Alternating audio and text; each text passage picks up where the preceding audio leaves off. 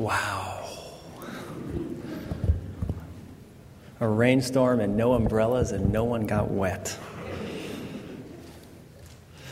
The closest I ever came to being an astronaut was when my dad and I rode Space Mountain at Disney World when I was about 10 years old.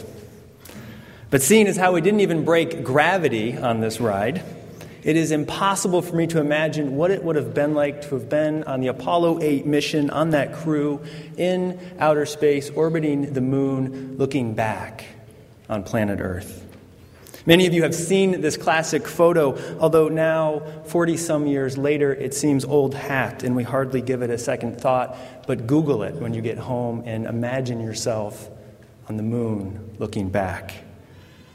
Imagine you're in your spaceship, you're looking out into that vast expanse of darkness, and then rising out of the shadow of the moon, you see planet Earth, our blue boat home. It's breathtaking. From 200,000 miles away, from 200,000 miles from your home and your neighborhood and your state and your country, your continent, you see planet Earth. No human eye has seen that before. Whoa. We must reconnect with that moment, young and old alike, with the insight that it brought to human consciousness. In that moment, with that image, small thinking was destroyed.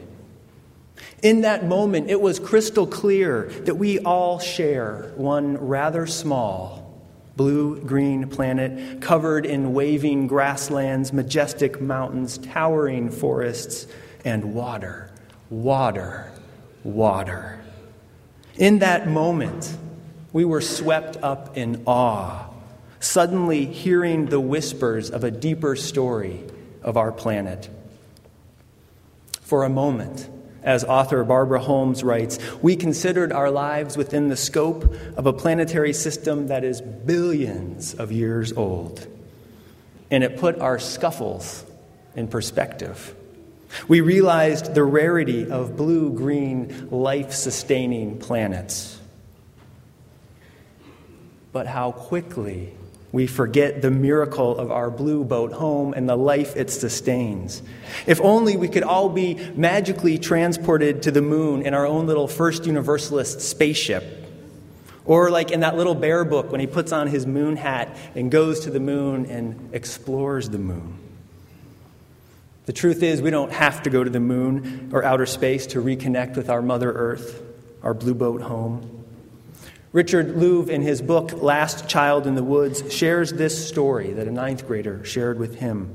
A ninth grader who had a mind blowing connection with nature right here.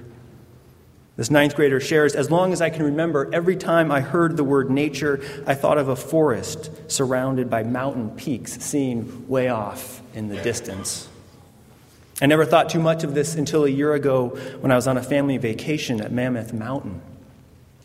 I decided I would try and find a place that was similar to the one I had thought about since I was a kid.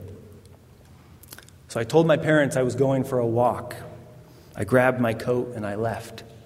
To my surprise, it only took maybe five or ten minutes before I found the spot. I stood there in awe. It was exactly as I had imagined it. Dozens of massive pine trees were visible. Maybe a hundred feet from where I stood, snow lightly covered the ground. Pine needles were scattered about. Out in the distance above the trees was a breathtaking view of the mountain tops. To my side was a small creek.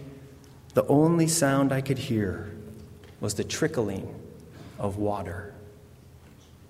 I was in a star struck daze for what seemed to be five or ten minutes but that turned out to be two and a half hours. My parents had been looking for me because it was getting dark. When we finally met up, I told them I had gotten lost, for how could I share or even talk about what had happened? Such an overwhelming religious experience of awe and wonder.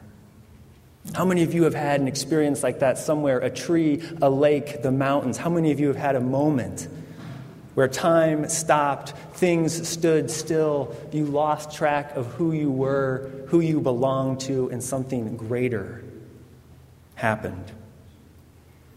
So here's the thing whether it's from outer space or this sacred spot you have found in your life, these are, as I understand them, communion experiences, and we need them.